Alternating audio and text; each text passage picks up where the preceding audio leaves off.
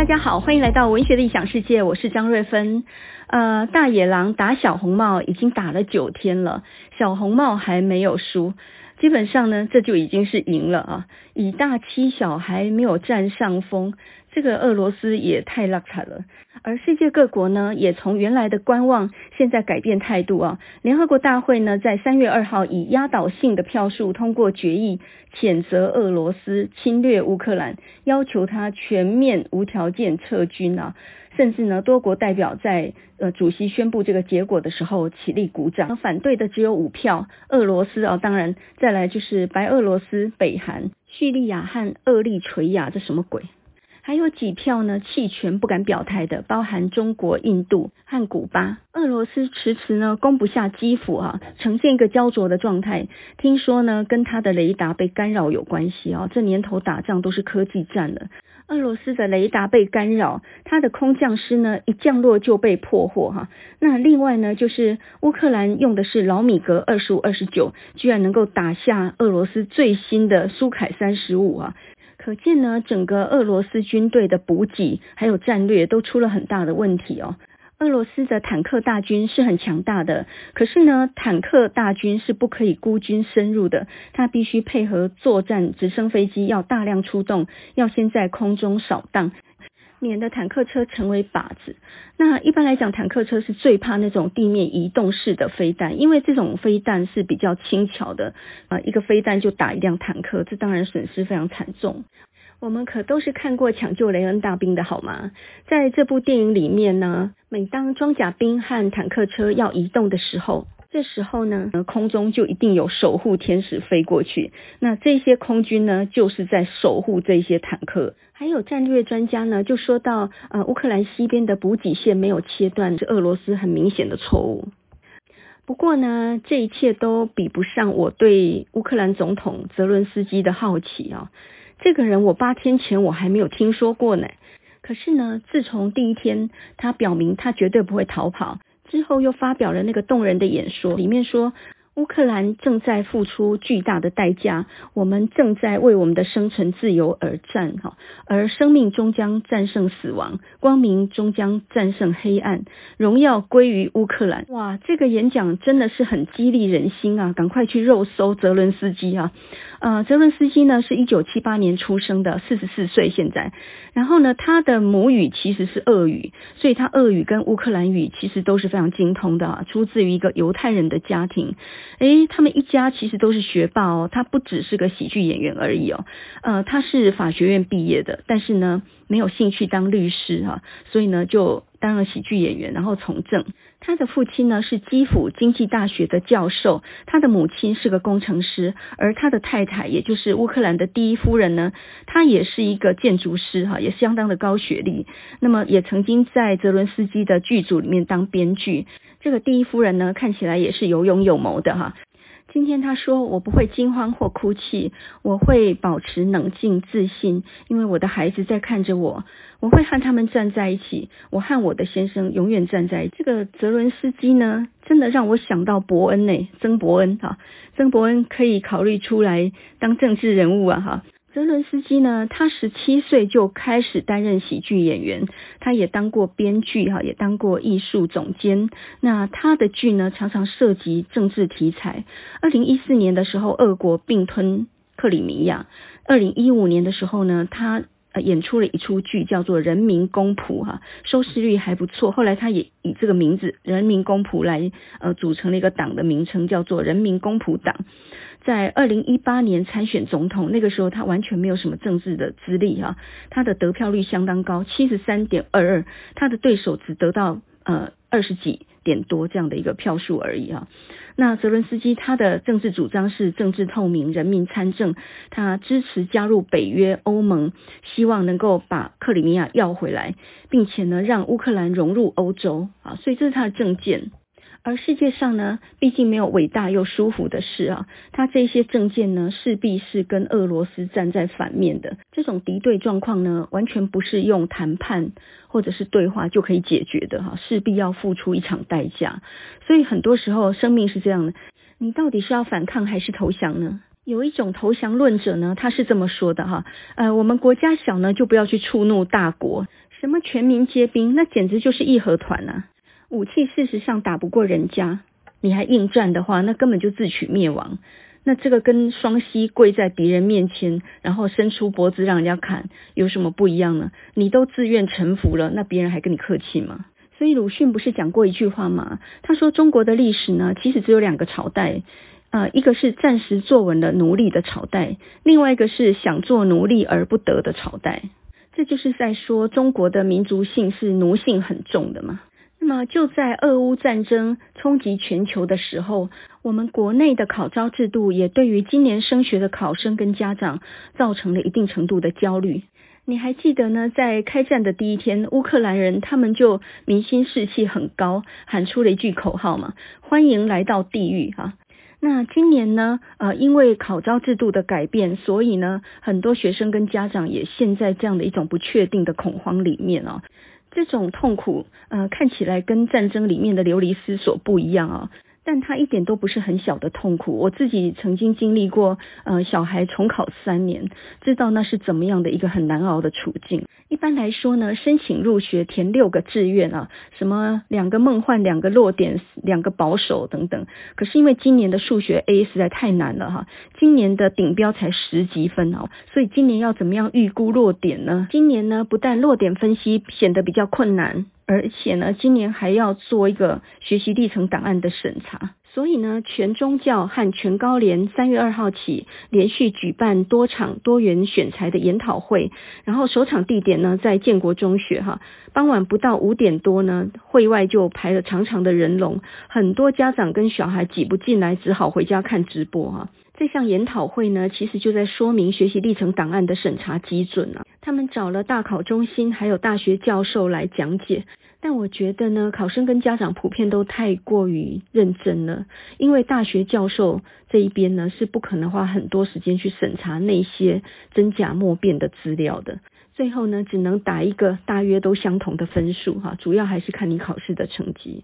顶尖校系他还是比较相信考试的成绩的，而中间及后段的校系他根本只求满招，他没有办法挑学生，所以审查或口试那些都只是一个假动作而已。所以这一套标榜创新的考招新制呢，它事实上达到的目的就只是在琐碎的程序里面消磨了学生的锐气，对大人世界开始不信任，或者年纪轻轻的就比较会算计自己的前途。这年头呢，傻傻的读书的大学生变少了哈。听说呢，在这一两年当中呢，股票的开户呃大约增加了三百万人，而这都是二十几岁到三十几岁的年轻人，大学生很多人在炒股票。倒不是说炒股票就没有理想性，只是那个理想跟高等教育的理想性，毕竟还是差别是很大的。我最近看这一期的文讯，就是二零二二年三月份的文讯杂志上面有一篇文章，叫做《寻找失落的台湾理想主义：兰博州的文学梦》。那这是根据呢十一月份的时候兰博州的一场演讲录下来的。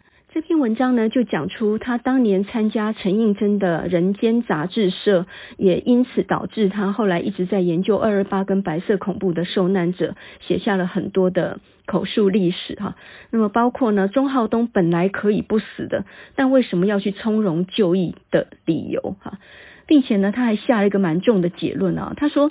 五零年代白色恐怖呢，不只是杀掉了很多具有理想信念的知识精英，它最重要的就是连带把台湾社会的良知和正义也消灭了。它具体的影响，它最重大的影响是使得整个社会的思想意志长期的陷入一种丧失了主体性的虚脱状态。看到这里呢，简直看傻眼哦。兰博州是苗栗的客家人，他是辅大法文系毕业的。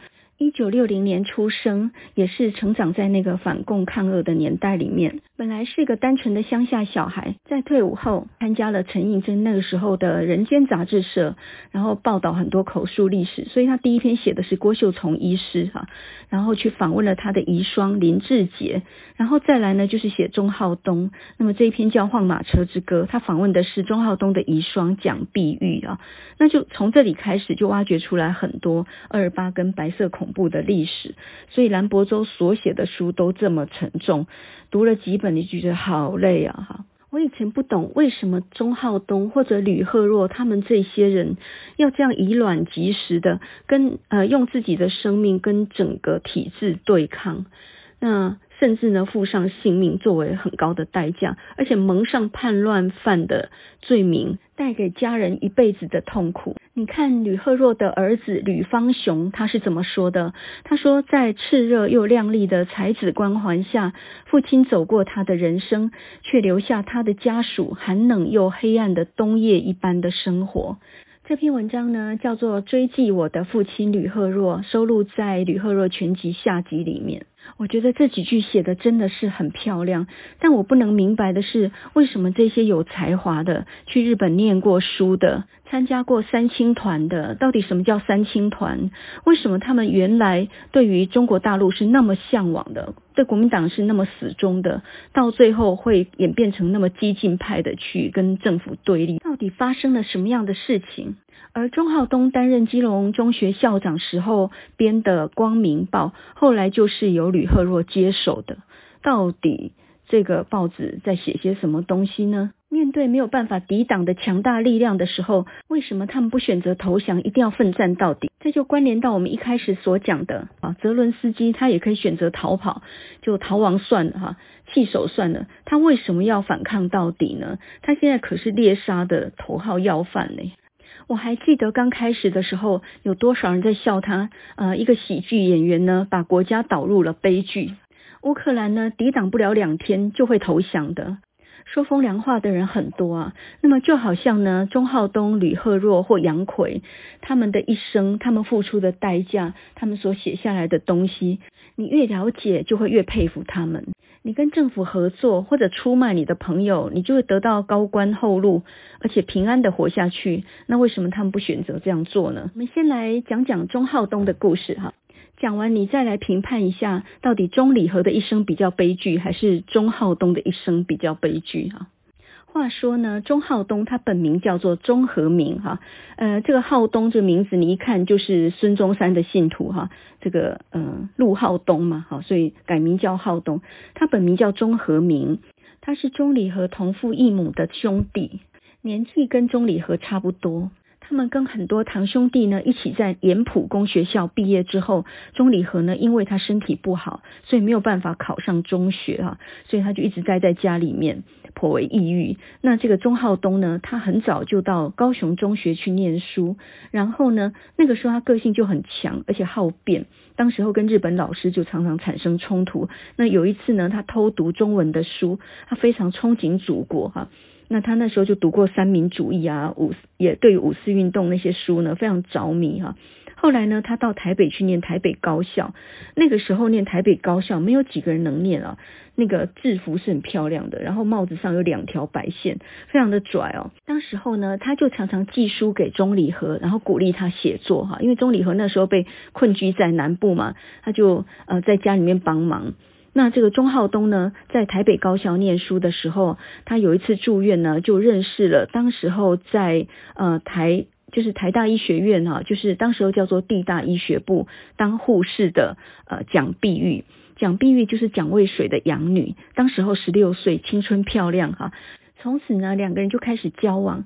那么后来，钟浩东呢，他跑到日本去念明治大学哈。卢沟桥事件之后呢，因为日本侵略中国嘛，然后呢，他就暂停学业，想要去大陆抗日哈。那当时候呢，他就找了蒋碧玉，还有呢，就是好几个同学一起去哈，几个热血的台湾青年。打算到大陆去打抗日战争啊，因为他们各有专长嘛。那那时候呢，他跟蒋碧玉已经已经订婚了。那他们呢，就一行人从上海到香港到惠阳哈，结果就被抓了。那他们就说我们是台湾青年要来抗日的哈，结果就把他们抓起来审讯。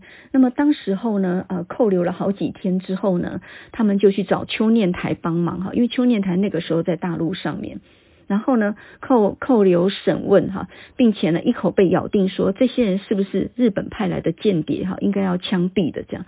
当时候中国军队如果抓到日本间谍是有奖金的。后来他们是因为邱念台的大力帮忙，才救了他们五个人七条命。因为这里头呢有两个女的已经怀孕了哈，包含蒋碧玉这样。后来他们从惠阳押到桂林，整整半年在坐牢哦。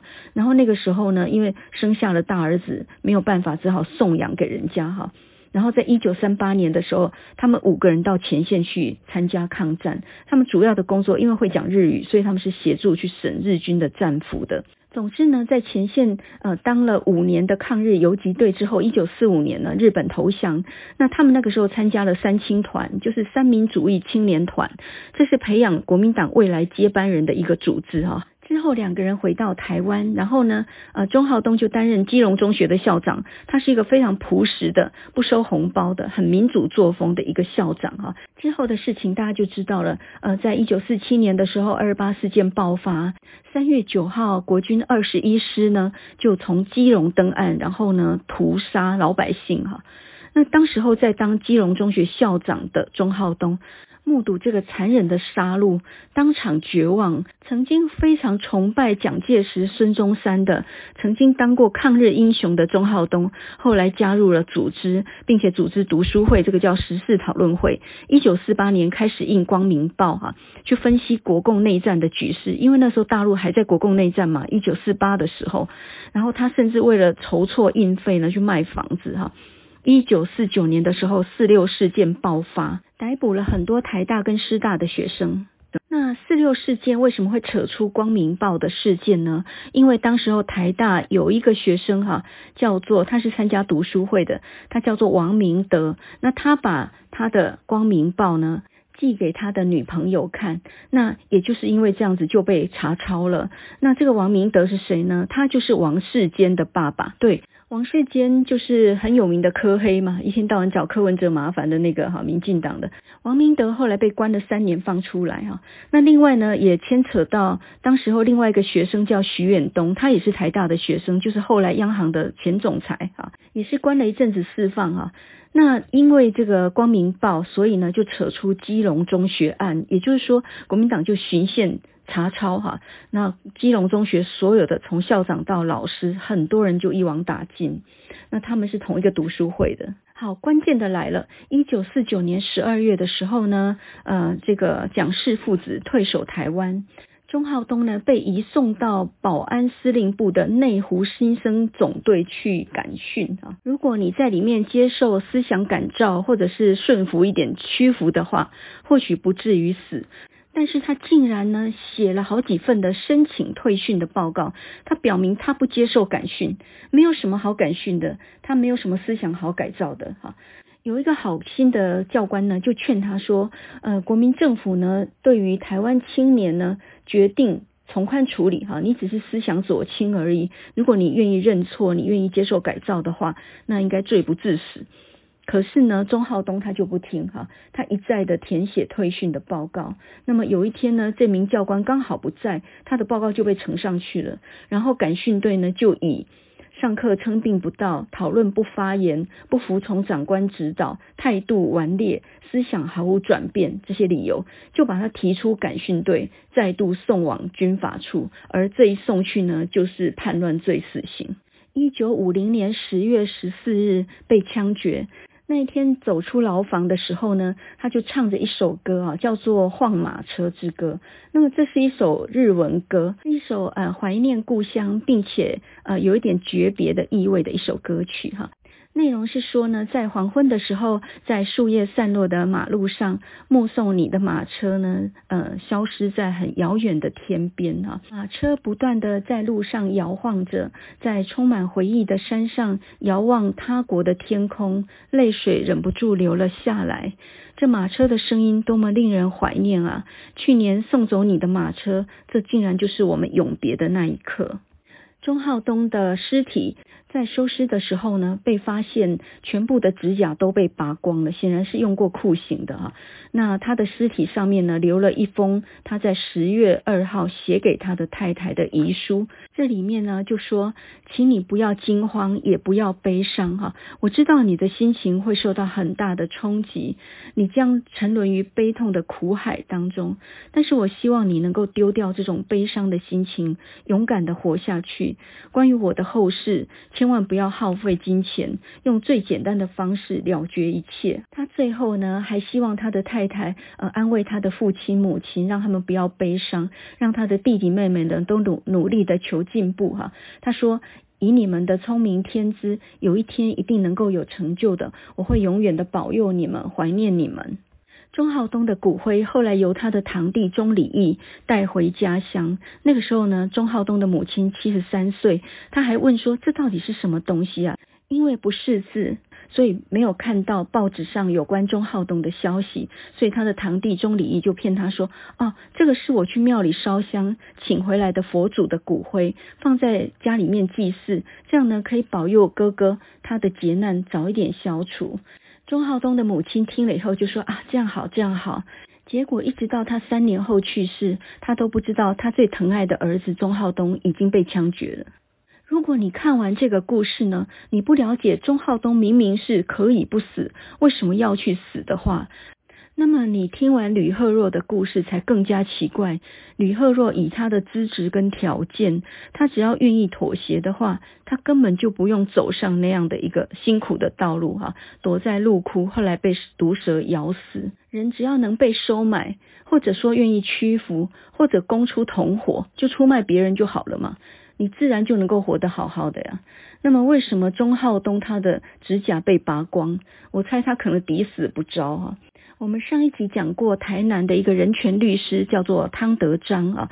二二八之后呢，因为代表市民，然后去跟国军谈判啊，结果呢就被枪杀。那要他供出所有学生干部的名字的时候，他不但用碎纸机把这些名单全碎了，而且呢他死都不招。听说肋骨全部被打断，然后拖去枪决的时候呢，他就说了一句：“死我一个就够了。”他用一个人的性命呢，换了几百个人的生存。现在他的铜像还在丽丽宾果店前面那边呢，就是那个民生绿园那里。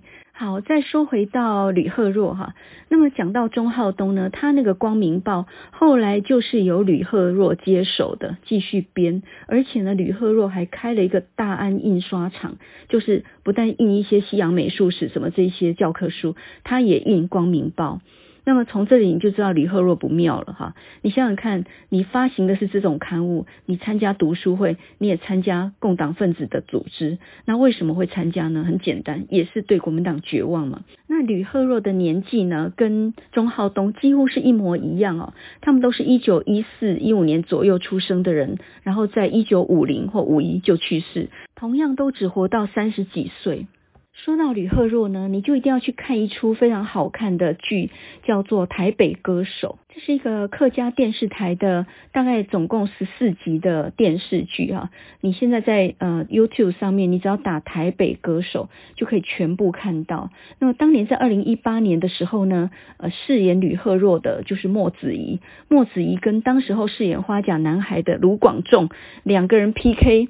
结果呢，没有想到是卢广仲赢了。说老实话，我觉得绝对应该是莫子仪赢的才对。哦，莫子仪真的演得太好了。卢广仲跟蔡正南他们父子两个飙骂那一段呢，呃，一镜到底的那个骂到底那一套，的确非常精彩哦。可是呢，如果以角色的分量跟演技来说，我觉得金钟影帝绝对应该是要给莫子仪的。那为什么这个剧叫做《台北歌手》呢？因为吕赫若当时候被抓的时候，他的资料就很简单的写吕石堆，男，三十二岁，台北歌手。这出电视剧啊，我觉得编剧也很厉害的地方，就是呢，他把吕赫若的小说跟他的人生呢就交织在一起哈，所以呢，演吕赫若的这个演员哈，就是莫子仪，他也顺便演了牛车，还有像暴风雨的故事这里面的男主角啊，所以男女主角呢都是一边演现实人生，然后一边演小说里的人物哈。所以我觉得这种用舞台剧呈现的方法就是戏中戏，我觉得非常厉害。那这当然也非常考验演员的演技哦。你演吕赫若就要像吕赫若，然后演到牛车里面那个杨天丁的时候，哇，那种讲客家话结结巴巴的，然后受欺负又不敢声张的那个样子，我觉得尤其牛车和暴风雨的故事这两个结合在一起，把日本警察的作威作福，还有呢地主对于这些佃农的剥削。真的演到了极致哦。我们上一集呢讲到杨奎的送报夫，那都已经很血泪了。然后你再看到这个牛车和暴风雨的故事的时候，这里面呢有制度的不合理，也有人为的侵害，这两个在交织的时候，就把人逼到了贫穷的绝境。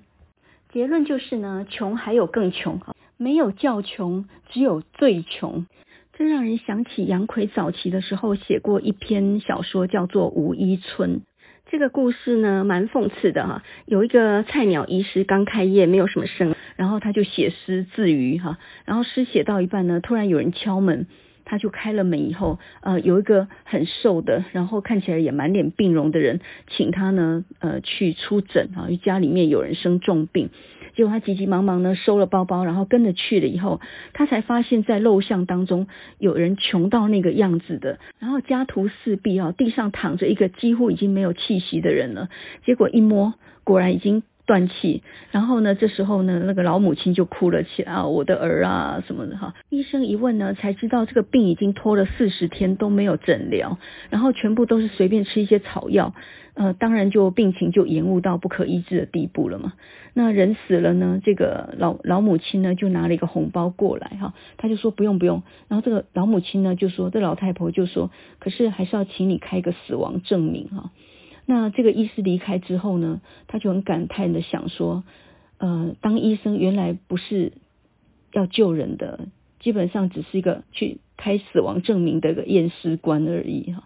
那这篇小说其实他写的是什么呢？他就讲到说，日本把现代化文明带到台湾来了，看起来是有医院的，但那不是一般老百姓进得起的地方，也就是有很文明的医疗了，但是穷人还是穷人，他们还是得不到医治的，所以这篇小说叫做《无依村》。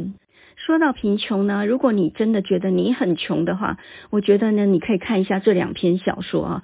看完之后，你再来看看你是不是算是穷人呢？那么这两篇就是吕赫若的《牛车》，还有《暴风雨》的故事，都是写在一九三五年。这是吕赫若最早期的两篇小说，大概也就一开始就奠定了他的左派立场啊，人道精神。那这两篇呢，《牛车》是一篇很经典的，它发表在一九三五年的日本有一个左派的杂志，叫做《文学评》论，那么这个文学评论呢，就刚好是杨逵的《宋报夫》得奖的那个杂志，对，他们两个就前后都得到第二奖，而在当年呢都没有第一名哈，所以呢是实质上的冠军。上回呢我们讲到杨奎的《送报夫》是因为呃本来在耕种的土地呢被强征了去做糖厂，所以呢就变成赤贫了。那牛车这个故事呢，也是在控诉殖民政府呢。他们是怎么样剥削老百姓的哈？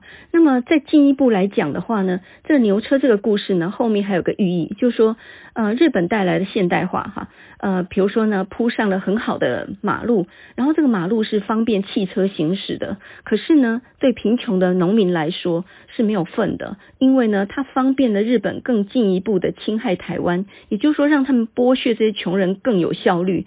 那赶着牛车上路的这些运货的人哈，呃。光着脚，然后凌晨就出发，然后要走个好几个小时才能够到市集的这种运货的呃赶牛车的人，他是不允许走在那个马路上面的。所以呢，柏油路铺得很平，对他们来讲一点用处都没有。他们必须要走在柏油路旁边那个泥土路里头，而这个泥土路是泥淖的，走过一遍呢，那个车轮就会陷在那个凹陷里面哦，非常的崎岖难走。那其实它就等于说明了现代化把农民或穷人或工人逼到了一个绝境哦。那我们呢，先从牛车这个故事说起哦。牛车这个故事呢，一开始就是一个鸡飞狗跳的场面哈，呃，小孩呢打成一团，然后呢，刚刚回来的夫妻两个也打成一团。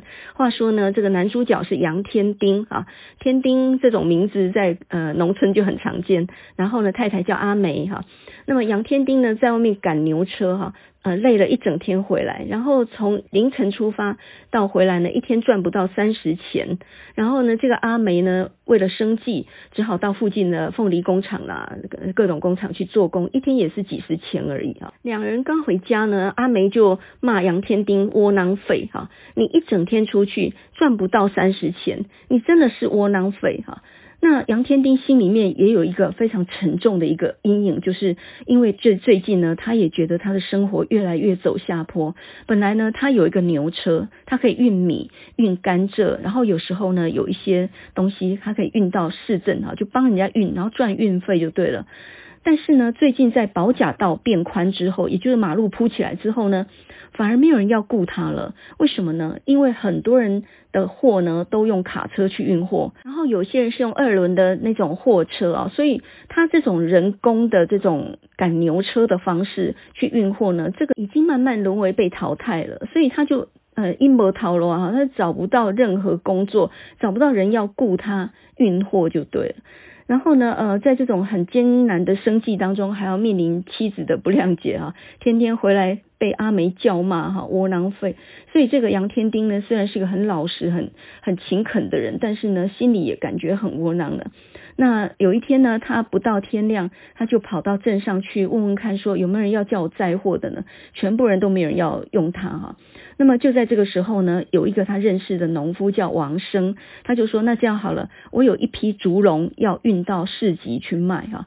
呃，你清晨两点来，然后呢五点，大概五点呢可以走到市集，然后卖完之后就可以得到三十钱的运费哈。结果呢，这个呃杨天丁很高兴，哇，好久已经没有工作了哈。结果凌晨两点呢，这个杨天丁他就准时到了王生那边，然后两个人呢就呃这个带着牛车，然后运的货，一直走到这个芭蕉市哈。走着走着呢，他们就发现新铺好的马路上面呢，它旁边立了一个石标，上面写说道路中央禁止牛车通行。哇，这两个人气到不行哈，直接把那个石标拔起来，然后丢到一旁去哈。这这个规定是很不合理的，因为呢，如果牛车不能够走在平坦的路上的话，很容易在旁边的泥土路陷进去嘛。他们两个人开始咒骂：凭什么我们不能走这种马路呢？他们把石标丢一旁，然后呢，但是呢，这个举动如果被逮灵啊，就是警察发现的话，那不得了，那不但要抓去打，而且可能还要罚很高的钱哦。所以呢，他们就说没关系，这时候三更半夜的呢，没有警察会出现哈。因为呢，被发现牛车走车道的话，罚很重。好，那所以呢，到了八点哈，终于把竹笼卖完。然后当杨天丁离开芭蕉市的时候，他总共拿到三十钱哈，他非常高兴哦，今天终于有赚到钱，今天的米可能有着落了。那么就在这个时候呢，他遇到以前的一个老同事，叫做林老。那这个林老呢，他以前也是运货的，就是呃这个赶牛车运货。然后呢，他最近很久没看到，结果杨天丁问他说：“你去哪里了？”原来这个林老呢偷东西，然后呢去坐牢六个月才放出来哈。这个林老就坐上他的牛车，就说：“哎呀，我以前跟你一样啊，我也是死命的干活啊。可是我现在发现工作才真的是蠢嘞，要懂得玩才聪明哈。”那杨天丁呢，是一个不识字，然后很老实的人，就说，你这样偷东西被抓到可不得了哈。结果呢，这个林老就说，哎呀，偷到算赚到，好不好？失手呢就去吃免钱饭哈。呃，我在里面吃饭还免钱呢，而且呢已经进出很多次，看守都变成我的好朋友了哈。杨天丁心里想说，这个偷窃这怎么行呢？啊，这这种事情怎么做得出来呢？结果一回到家呢，杨天丁跟阿梅两个又打起来哈。那么为了钱呢，打到保证家去哈。那这个保证就说：“哎呀，你们这样子也不是办法哈。你们要不要干脆当农夫好了哈？放弃牛车运货这个工作，去跟地主呢租一块田哈。再怎么样呢，也吃得饱，不至于像现在这样连工作都没有哈。那结果呢，这个。回来呢，杨天丁跟阿梅就商量说，不然我们哈开始慢慢的存钱，看能不能存到店租，然后去跟地主呢租一块田来耕啊。结果呢，这阿梅就说吃饭都没有了，连米都没有了，存个毛哈。也就是贫贱夫妻百事哀嘛。嗯，我觉得吕赫若他的文字啊，他非常重视对白，这可能跟他会写戏剧也会演戏有关。他的小说对白都占了很大比例哈。那的确从对白当中你可以看到。剧情的推进，每当剧情陷入到紧张焦灼的时候呢，他常常用那种酷热的夏天来形容那时候的处境啊。比如说，这时候他就形容说，夏日持续着非常热的天气，就好像从上面盖下一块被烧得通红的铁板一样。这个热呢，不只是天气，其实也象征着人心里面的那一种郁闷哈，就是没有办法解套的一种，应该算是压力吧哈。结果呢，后来杨天丁就跟阿梅商量说，不然你去镇上赚钱吧，我们为了要存一点钱来付店租，开始耕种哈，还是要忍耐牺牲一下的，我没有关系。就呢，阿梅就到镇上的妓女户去，呃，去出卖她的身体。三十几岁的女人了啊，没有做过这样的事情的经验，脸皮不够厚。她第一次被从后面抱住的时候，她真的很想哭。可是拿到钱的时候，又有得救了的感觉啊。回家以后呢，又后悔又愤怒哈。她卖身的钱还要交一笔给妓女户抽头啊。那慢慢的呢，她在镇上卖身这件事情就被其他的村人窃窃私语啊。阿梅天天忍耐着。然后呢，有一天，这个杨天丁又运芋头回来的时候，又累一个半死哈。然后呢，他今天拿到三十钱，精疲力尽啊，两个小孩丢在家里面，没有人管哈。他们两个人今天赚的钱加起来还不够还米店的哈，所以呢，每天都在这样的一种焦灼跟辛苦当中哈挨着。又一个很酷热的天气里面，因为杨天丁呢要早出晚归，他清晨两点就要去运货嘛，然后呢运到天黑才回来，每天拿三十钱这样哈。那在一个很热的天气里面，他坐在牛车上面，车轮非常的颠簸哈，已经剧烈摇晃到他坐在那里头都痛起来哈。他在那边打盹啊，蹲坐在那里打瞌睡，因为他实在是没有睡好，然后头很痛哈。他这十天辛苦的工作。总共赚的是八十五钱哈，他简直已经走投无路了，天天回家跟阿美吵架。就在这个时候呢，糟糕了，前面突然出现了一个警察的脸哈，然后呢，这个梁先丁赶快从牛车上跳下来，因为呃有一个规定是不可以坐在牛车上面，所以呢，他就下来讨饶说：“大人，对不起，我下次不会再犯的，请你饶了我。”结果呢，这个警察非常凶悍哈，当场就飙出国骂哈，干你老母，亲国奴哈。其实我觉得这个地方应该要叫做巴盖亚洛才对哈，因为日本人怎么会说干你老母嘞哈？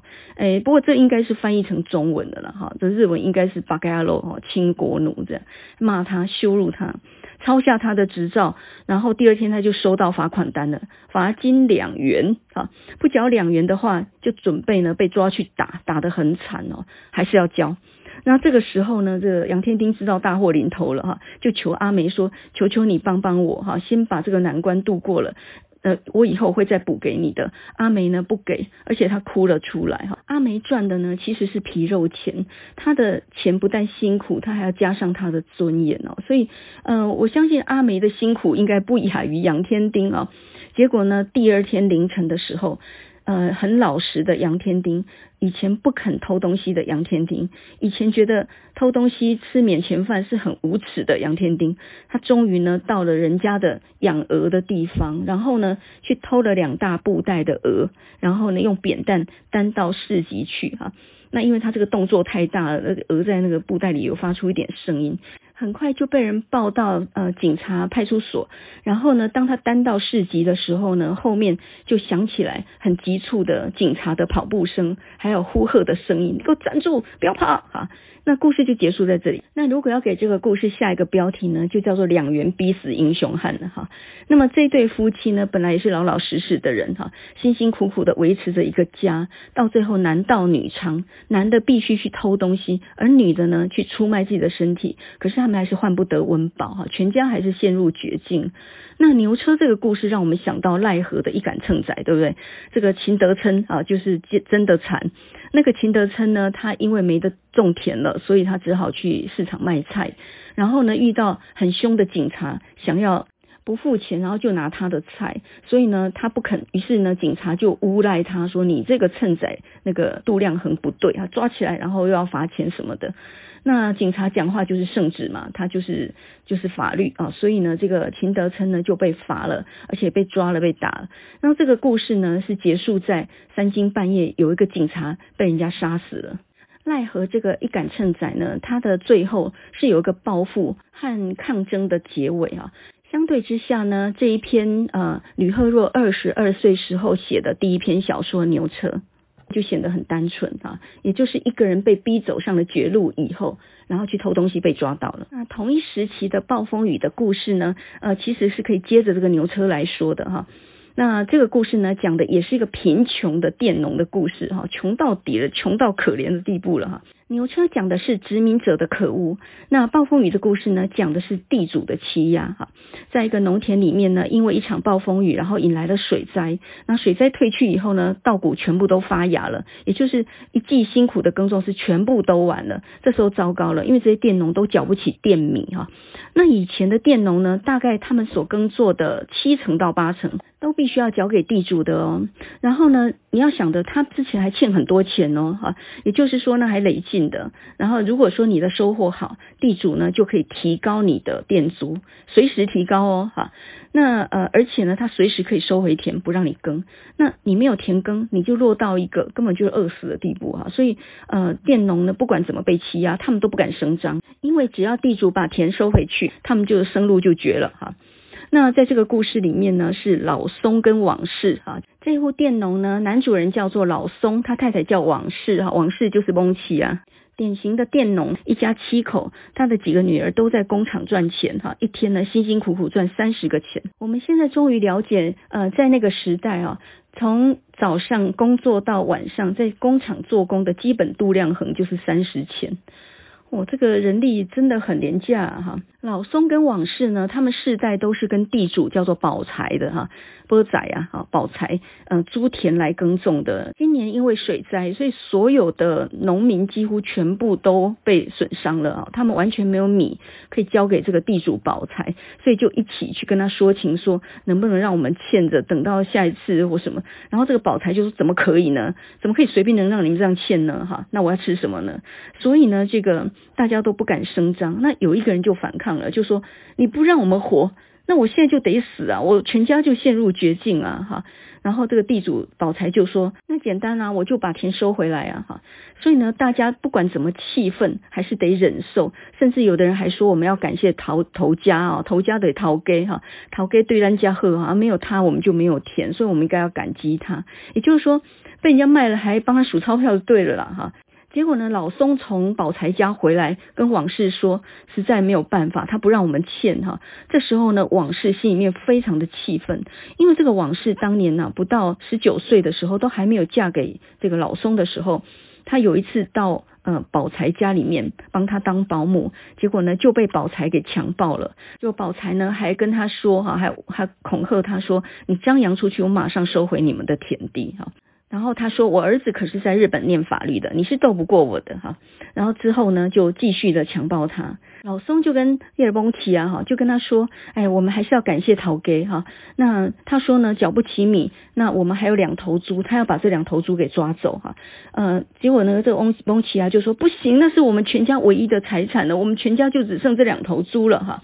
那老松就说：可是你不给他不行啊，他就会把田地收回去啊哈。”这个时候呢，蒙奇啊心里面胀满了愤怒哈，因为前几天呢，宝财还对他下手了，然后呢，呃，跟他讲说没关系啦，不讲没关系。可是现在呢，居然翻脸说连这两头猪也得抓走去抵这个账哈。这时候呢，这个蒙奇啊就开始骂老松哦，你你这个窝囊废，你这个不成才的，你都不会抗议嘛哈。结果两个夫妻又扭打在一起。反正家里很穷的时候，两个人就常常会扭打在一起。然后就在这个时候呢，老松带着眼泪呢，在整理他灾后的田地哈。呃，这个时候呢，宝财的儿子居然呢拿着他的猎枪打这个呃老松家里面仅存的几只鸡当靶子玩哈。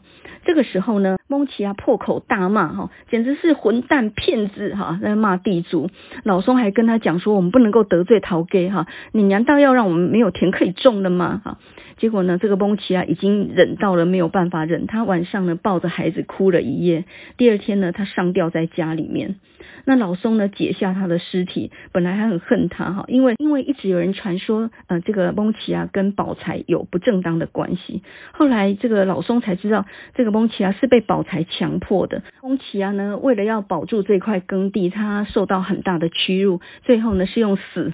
来证明了一切。在故事的最后，在中秋夜的夜晚，老松呢埋伏在甘蔗田的旁边，看到宝财呢下车，正要走向他的豪宅的时候，他用球棒一棒把他打死了。这一瞬间，他所有的怨恨都烟消云散了哈。这个时候呢，他喘着气，迷糊糊的听到人们的叫声、脚步声一直往他逼近着。这种贫穷的炼狱啊，这种故事是谁写出来的呢？你会以为是很穷的人写出来的，对吧？其实刚好相反，这些小说呢都是受过教育的知识分子，他们通常都还是地主阶级的哈。我们上一集呢讲过叶石涛哈，他们家在台南市民权路，那是有名的打银街，也就是银楼街哦，还是五后亚郎诶。那杨逵呢，他们家也是有几亩田地的哈。那吕赫若呢，他更是一个地主阶级出身的。赫若本名叫吕石堆，那为什么改名叫赫若呢？有几个说法哈。一个是说他非常仰慕朝鲜作家张赫宙，还有中国作家郭沫若，所以就各取一字哈，叫做赫若。那另外一个意思呢，就是说希望自己成为一个赫赫有名的年轻人。这个若呢，在日文里的意思就是年轻人的意思。吕赫若呢，他是台中潭子人哈，家境很优渥哈，出身名门望族的。那他本来是念台中师范的哈，他的艺术方面的才华相当高。一九三九年到日本去念东京的音乐学校声乐科，加入东宝歌剧团，所以呢，他也会演戏，也会编剧哈。他长得非常帅哈，不但第一帅哥，而且也是第一才子。他也是非常著名的男高音，小说家乌永福跟他是好朋友啊，就曾经说过吕赫若的高音在转音的地方特别优美。而他的第一篇小说《牛车》，二十二岁的时候写的，一出手就得到日本的文学杂志的亚军哈，那一年没有冠军。所以你就可以知道，他完全是那种天才型的作家。那后来呢，这个林志杰在翻译他的《吕赫若全集》的时候，给了他一个很高的评价啊，说他是世界级的作家。杰出的作家呢，有两个条件，一个是品格，一个是资质哈。那吕赫若呢，有一种特殊的冷静敏锐的观察力，他能够透过文学去思考、去批判哦。可是呢，这样的一个才子，到最后呢，居然是命丧陆窟哈。这样一个曾经担任过新南新闻记者哈，然后北一女建中的音乐老师的这样的一个全方位的才子，在当时候的文坛是非常有名的。可是，在二二八之后呢，他彻底对国民党政府，然后吕赫若参加的《人民导报》呢，因为批评政府，所以呢，呃，后来从社长到编辑，一堆同仁也都被抓哈，被枪决。当时候当新闻记者算是很危险的行业啊，吴浊流也是一个。后来呢，吕赫若就在钟浩东被枪决之后开始逃亡，他的名字也列在通缉名单当中。参加了陆窟人民武装保卫队，然后躲到山上去啊，具体就在现在的石碇一带的山区，离台北大概半个小时的车程而已。那么在那个地方呢，有大概上千个村民吧，陆窟村呢全部都是矿工，还有茶农，这当中呢大部分都是文盲哦。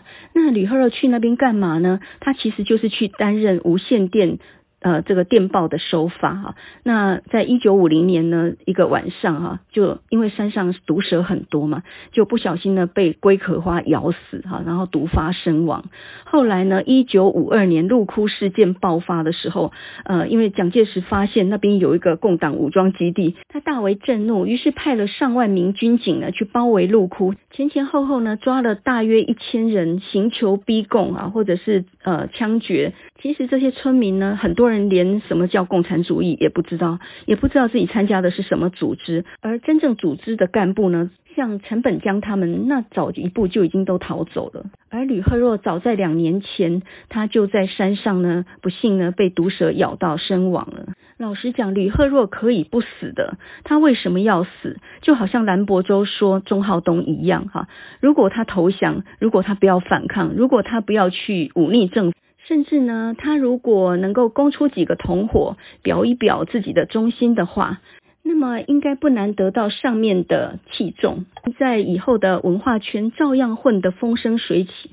而且我们不要忘了哦，钟浩东或者吕赫若，他们早年都是三民主义青年团的，也就是说，他们都是国民党重点栽培的精英人才。到底是在哪一刻，他觉得不反抗不行了呢？这个反抗一定是一个非常危险的行动，甚至要把家人跟朋友都拖累下去哈。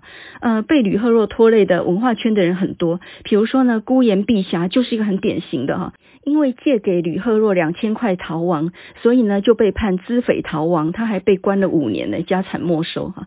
那这个孤言碧霞呢，她是孤家的长媳，二十三岁的时候呢，丈夫去世。他来到台北发展事业，同时呢也经营文学沙龙，也资助吕泉生、杨三郎他们这些艺文活动。然后跟台北文化界很多人都是好朋友啊。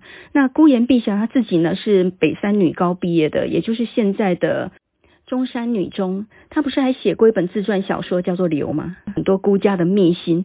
然后呢，这个孤家还因此很生气哦，把他出的书全部都买光这样子。这孤言碧霞呢，就是辜连松的母亲嘛，哈，中信金辜连松的母亲。孤言碧霞年轻的时候很漂亮诶，你看那个照片，哇，那也是很有气质的美女一个哈。钟浩东年轻的时候也很帅哦，呃，在念台北高校的时候，有一张照片呢，就被网友说，嚯、哦，这简直可以去演韩剧哈。那吕赫若呢，也是一个不折不扣的帅到爆炸的一个帅哥啊。有时候我看着他们的故事的时候，我就蛮感慨的哈。就是这个世界上有些人是这样的，他被抓到的时候，他被通缉的时候，他其实可以投降的，然后可以去出卖别人的。呃，不但可以做了大官呢，甚至还顺便干掉对手。那些半山不就这样做的吗？而钟浩东不就是半山吗？他就是台湾省籍到日本念书，抗战的时候去投奔了国民党的军队，在前线抗战了五年呢。而且我觉得钟浩东让我啼笑皆非的是，他以一个台湾青年，为了要去前线抗日，帮中国人打日本哦，他还要被抓起来关，关了半年，还没有打消他的热情呢。而他跟吕赫若呢，都是参加过三民主义青年团的哈，就是三青团的，对国民党无疑是很死忠的人。到底在生命的哪一刻，他决定头也不回，要做出一个反抗，而即使这个反抗是可以可以导致一个毁灭性的结局的，他也义无反顾。所谓呢，to be or not to be，哈，这的确是一个值得考虑的问题哈。面对外在的压迫，还有尊严的折入的时候，你会怎么做呢？面对自己的国土被轰炸，然后人民死伤也很多，而这场战役呢，也不知道拖到哪时候，这个代价无疑是很沉重的。可是泽伦斯基说一句什么话呢？我不但不逃跑，我会永远在这里。我们除了自由之外，没有什么好损失的。我突然发现呢，这个世界上钟浩东是很多的，吕赫若也是很多的，杨奎也是很多的。这些有骨气的人比我们想象的还要多，这也让我想起鲁迅有一篇文章叫做《战士与苍蝇》。有缺点的战士，他还是战士；而完美的苍蝇，毕竟就只是苍蝇。在节目的最后呢，我想要送一首反战歌曲给普丁哈，人家有追求自由的决心，有付出代价的准备，你还是认了好了。你自己呢，也出生于很穷的人家。小时候也辛苦过的哈，所以呢，因为你怕人家欺负，所以才练柔道防身嘛哈。自己也说柔道其实是一种哲学，那难道政治就不是一种哲学吗？你觉得以后历史会怎么样写你？会怎么样写泽伦斯基呢？我们现在来听一首非常有名的乌克兰民谣好了。那么这首乌克兰民谣呢，是在一九六一年的时候，由美国的民歌手 Pete Seeger 他所改写的哈。这首歌呢叫做 Where Have All the Flowers Gone？哈，花儿都到哪里去了呢？那这首歌呢，呃，是一首乌克兰的民谣，它本来是受到俄国小说哈，叫做《静静的顿河》这本小说所启发而改编的。那么话说呢，在顿河旁边有一个村庄叫做哥萨克，而这里头的年轻人呢，卷入了俄国的内战。Pete Seeger 他为什么会改写这首歌呢？因为他眼看二战跟朝鲜战争爆发，他感觉到美国青年呢也被这些战争卷进去了，所以呢，他其实用一种很温和的方式在传递一种反战的讯息，哈，也就是他用一种童谣的口吻反复的问，哈，Where have all the flowers gone？花儿们都到哪里去了呢？年轻的女孩们把它们摘光了，那。年轻的女孩们都到哪里去了呢？她们都到了她们丈夫身边去了。她们的丈夫都到哪里去了呢？她们的丈夫都到坟墓里去了。而坟墓都到哪里去了呢？她们后来又都长满了花朵了。这首歌呢，它就一直循环往复的哈，就像贪食蛇那样子，讲着战争的重复和荒谬。而人们好像从来没有从战争里面去学到什么教训。那这首歌呢，在六零年代，呃，反越战的时候呢，也是席卷全美啊，成为反战运动的圣歌。Pete Seeger 呢，他一九一九年生于曼哈顿，父亲是音乐家，母亲是小提琴家。他自己念过哈佛大学，然后跟几个同学办过一份左翼的激进报纸哈。他还参加过青年共产党联盟。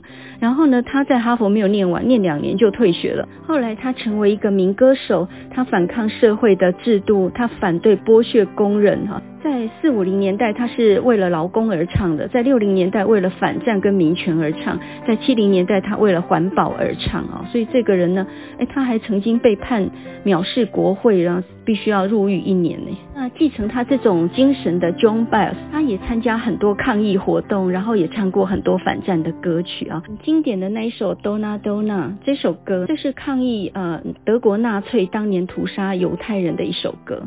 现在乌克兰正在打仗，我们现在来听这首乌克兰民谣改编的《Where Have All the Flowers Gone》。我们先听 Pete Seeger 的版本，然后再听 Joan Baez 的版本。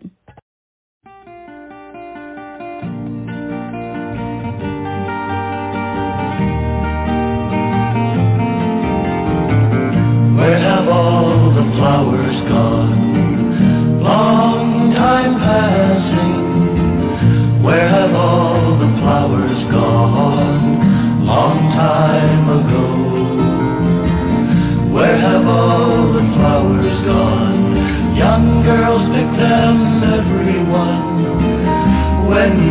they ever learn?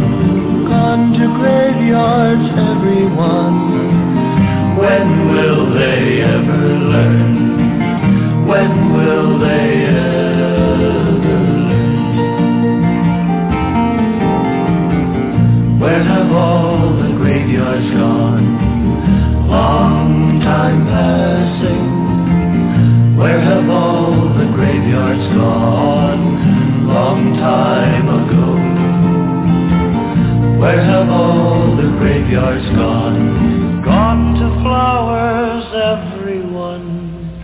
When will they ever learn? When